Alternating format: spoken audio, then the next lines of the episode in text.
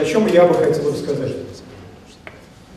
А, когда а, общаешься с представителями а, облачной индустрии в России, зачастую возникает целый ряд вопросов, которые, на мой взгляд, являются концептуальными. И вот на этих концептуальных вопросах я бы хотел остановиться, потому что все-таки то, что мы обсуждаем, это облачная модель, это штука, которая очень сильно отличается от всего того, что э, хорошо знакомо, скажем, операторам связи, провайдерам услуг дата-центров и так далее.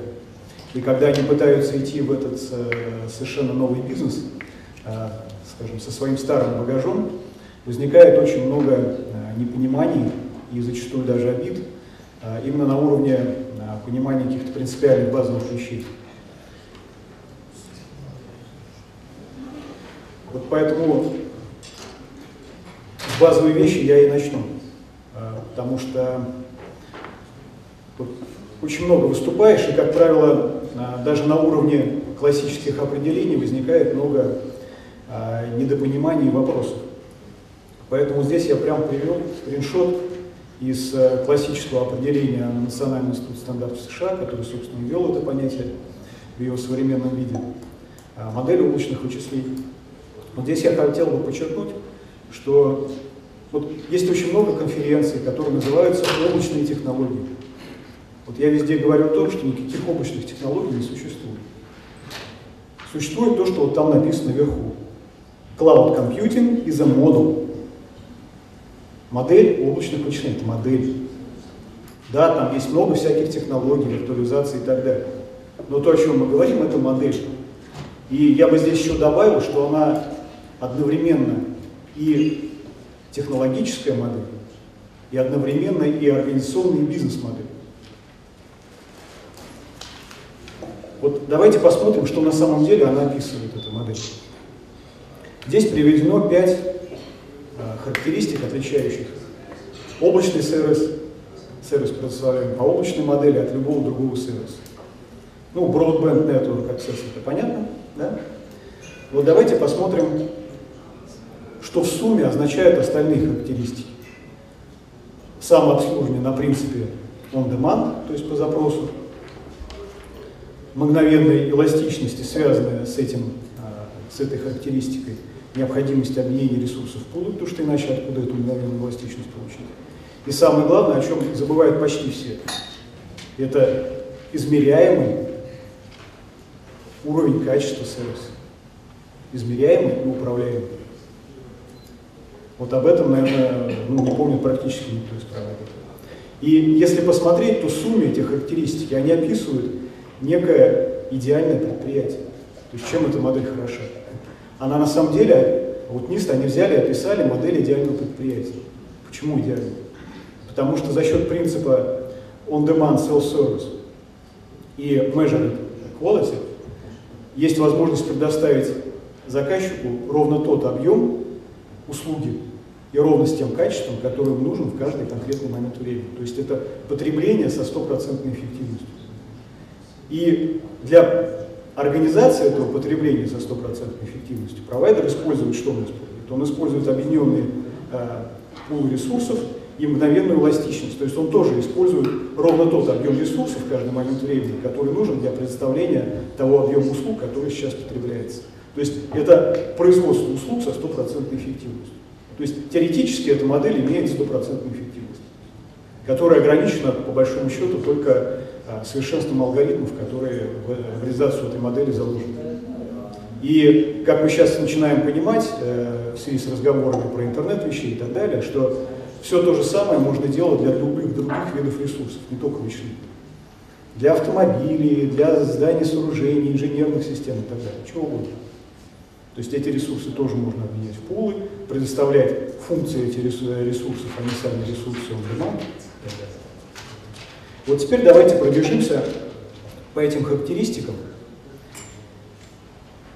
прямо по порядку, да, и поймем, что они означают и какие технические, технологические бизнес-решения лежат в их основе. Да? Вот чем облачный ЦОД отличается от ЦОДа для colocation, то есть для предоставления в аренду неких физических площадей или, если это dedicated, да, значит, физического сервера. Да, он отличается вот этим самым on-demand и resource pooling. То есть, а, вот о чем здесь уже многие рассказывали, естественно, необходимо, и даже в описании модели стоит ссылочка, да, что эта модель возможна только в том случае, если ресурс существует в двух ипостасях. В его физической ипостаси и в его а, виртуальной модели, то есть математической. Да, нужна виртуализация вычислительных сетевых ресурсов. Второе, что обычно упускается из виду, это нужна единая централизованная система управления содом как единым целым. То есть и инженерными системами, и полезной нагрузкой. И третье, без чего невозможно достичь мгновенной эластичности и вот этого on-demand, да, это без объединения нескольких центров обработки данных в единую систему с автоматической балансировкой нагрузки между ними. Дальше. Self-service и измеримое качество. Если помните, года два назад было нашумевшее такое полуподпольное исследование, когда провайдеры облачных сервисов кидали запросы, смотрели, как они, они на них отвечают, вот, и потом был опубликован некий рейтинг этих э, провайдеров.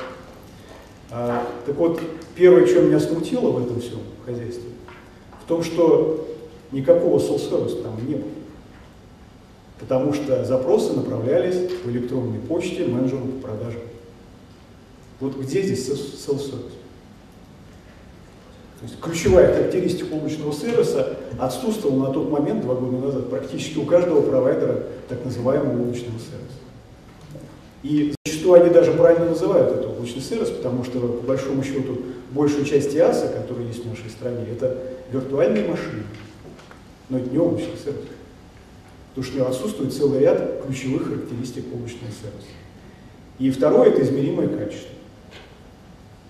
Вот ни того, ни другого на настоящий момент до сих пор практически нет. То есть что, что это предполагает с точки зрения технологий? Нужен автоматический сквозной процесс от заказа услуги, то есть от личного кабинета, да, через автоматический провиженинг, настрой, биллинг и так далее. Вот это все должно происходить в абсолютно автоматическом режиме. Вот я могу сейчас по пальцам одной руки назвать провайдеров, которых это реализуют в России. И чего нет вообще, это автоматическая система управления, позволяющая выдерживать те косы, которые э, задал клиент. Вот сейчас ему просто не дают выбрать эти косы. Есть некий стандартный набор и все. Дальше. Вот когда мы говорим о виртуализации, на самом деле мы говорим о конвергенции. То есть э, виртуализованный ЦОД, подоблачный сервис, это ЦОД, где нету специализированного оборудования вообще железа. Да? Есть вот такая модульная ерунда, которую можно без остановок менять модули, да? и она чем хороша? Она хороша тем, что а, от термина, вы уходите от термина недоступность, да, или уровень доступности сервиса к термину уровень нагрузки. То есть э, сервис не исчезает, да, вы должны будете просто неким, если у вас какие-то часть модулей вышла из строя, да, то вы просто должны их поменять, а на время их неисправности просто снизить нагрузку. Но так или иначе сервис будет доступен, загрубленным качеством еще как-то, он будет доступен. То есть это абсолютно конвергентный ЦОД, где на уровне железа, вычислительного да, и сетевого, есть только там, обычные x86 сервера, гипермасштабированные.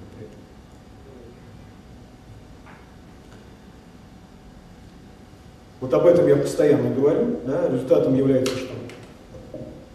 Облачный суд – это очень эффективная система. Вот я не зря вначале говорил о том, что в принципе ее ограничение – это стопроцентная эффективность. Да? Ну вот то, что достигнуто сейчас, это порядка 60% по утилизации вычислительных ресурсов и порядка 90 там, с чем-то процентов по утилизации сетевых ресурсов. Это в 10 раз выше, чем в среднем по индустрии.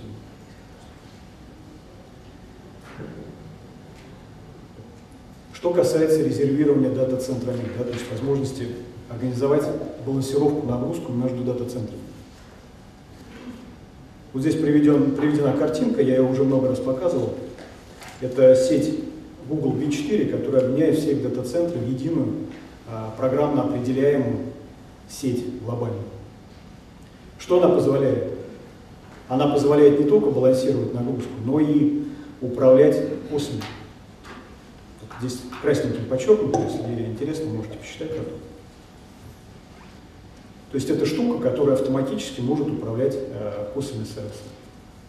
И здесь, как я уже сказал, э, речь идет не о доступности площадки, как э, чем понятием, которым оперируют которым привычно оперировать провайдеры услуг colocation и хостинг, а речь идет о доступности сервиса, который определяется всей вот этой глобальной системой. Это принципиально иной подход. Принципиально иной подход. Дальше. Когда мы говорим о конвергенции вычислительных и любой полезной нагрузки, которая находится внутри дата-центра, и о а, переходу от доступности площадки к доступности сервиса, мы можем что сделать? Мы можем кардинально упростить инженерную инфраструктуру и затраты на общестрой. Потому что, в отличие от colocation, такой дата-центр не надо размещать вблизи IT-служб э, потребителя. Его не надо размещать в Москве, близко к э, станциям метро. Да? Это не должно быть какое-то очень похожее на офисное помещение, здание очень дорогое, да? с очень высокими затратами на его строительство и содержание. Это просто фактически, вот здесь приведена картинка, это Google, да? это э, склад, Обычный склад, заполненный серверами.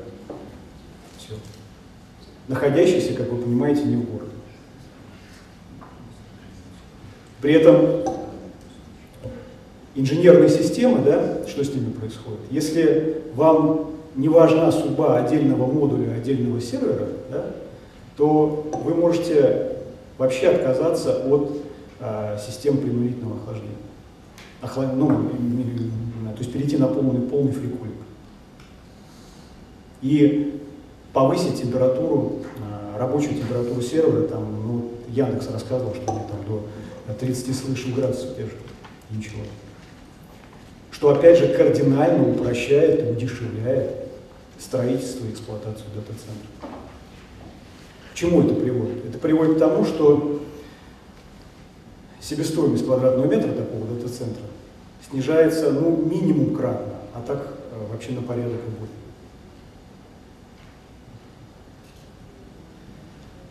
При этом кардинально улучшается пуль. Да, это ключевой показатель эффективности ЦОД, энергоэффективности. Вот здесь приведены данные Uptime да, по средней тоже, по больнице, по индустрии э, температуры. Но то, что есть сейчас, это 1,7. Ну, может быть, это 14 год, ну, 15 там, может, чуть получше, это.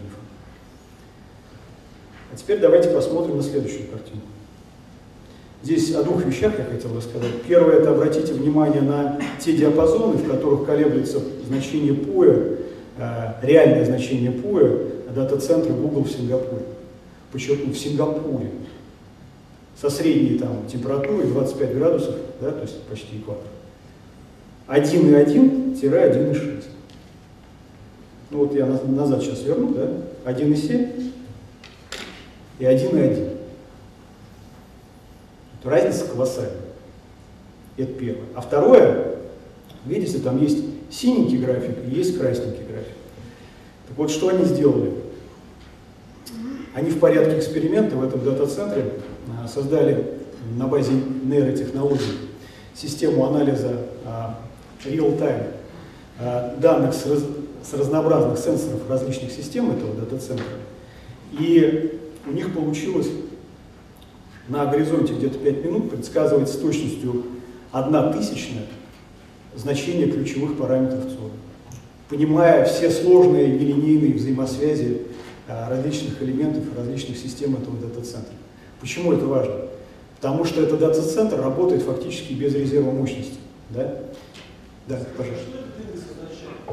Поем – это, э, скажем так, объем энергии, потребляемый полезной нагрузкой, да, то есть сервера, сетевое оборудование и так далее, к общему объему потребления энергии дата-центра. И чем ближе он к единице, тем лучше. фактически, да. Чем ближе к единице, тем лучше. Потому что когда там а, коэффициент 2, да, то это означает, что половина энергии потребляет там, система охлаждения, там, энергообеспечения и так далее, освещение. Это, это очень плохо, потому что это косты.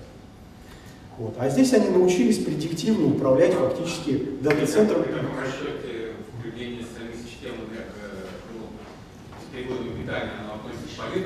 Нет, нет. Все инженерные системы относятся к э, вспомогательным системам.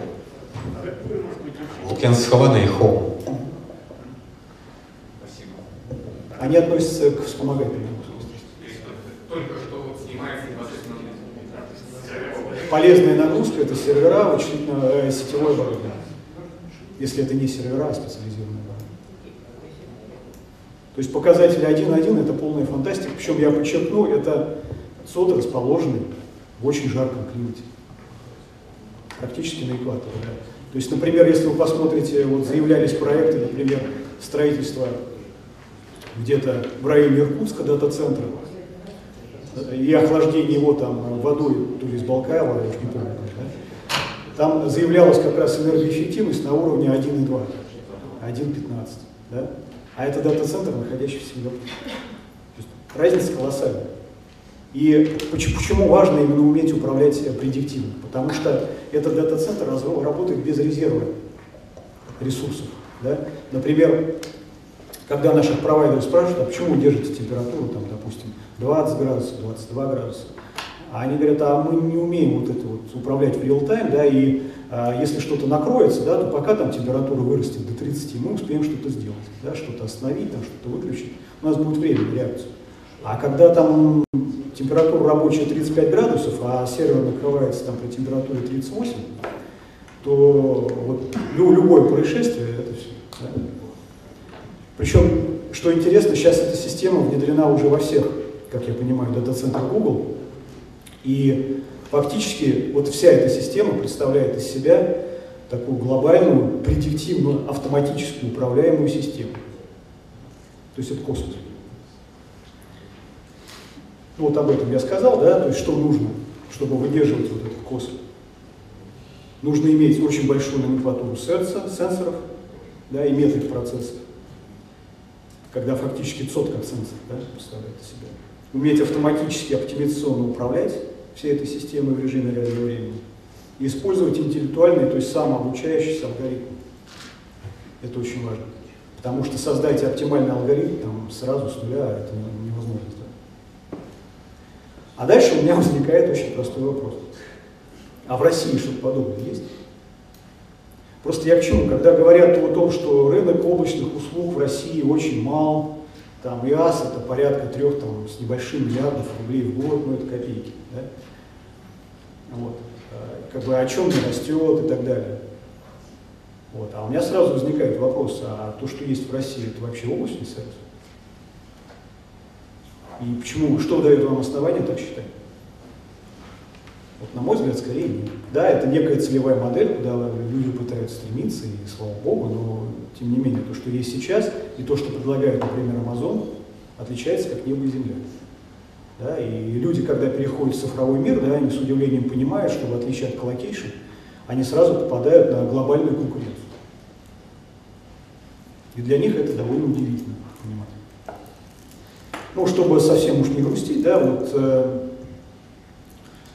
год назад Яндекс рассказывал о своих дата-центрах, что вызвало там, то есть докладчика чуть не побили на профильной конференции, когда он все вот это рассказал, что у них нет систем принудительного охлаждения там, и так далее. Вот.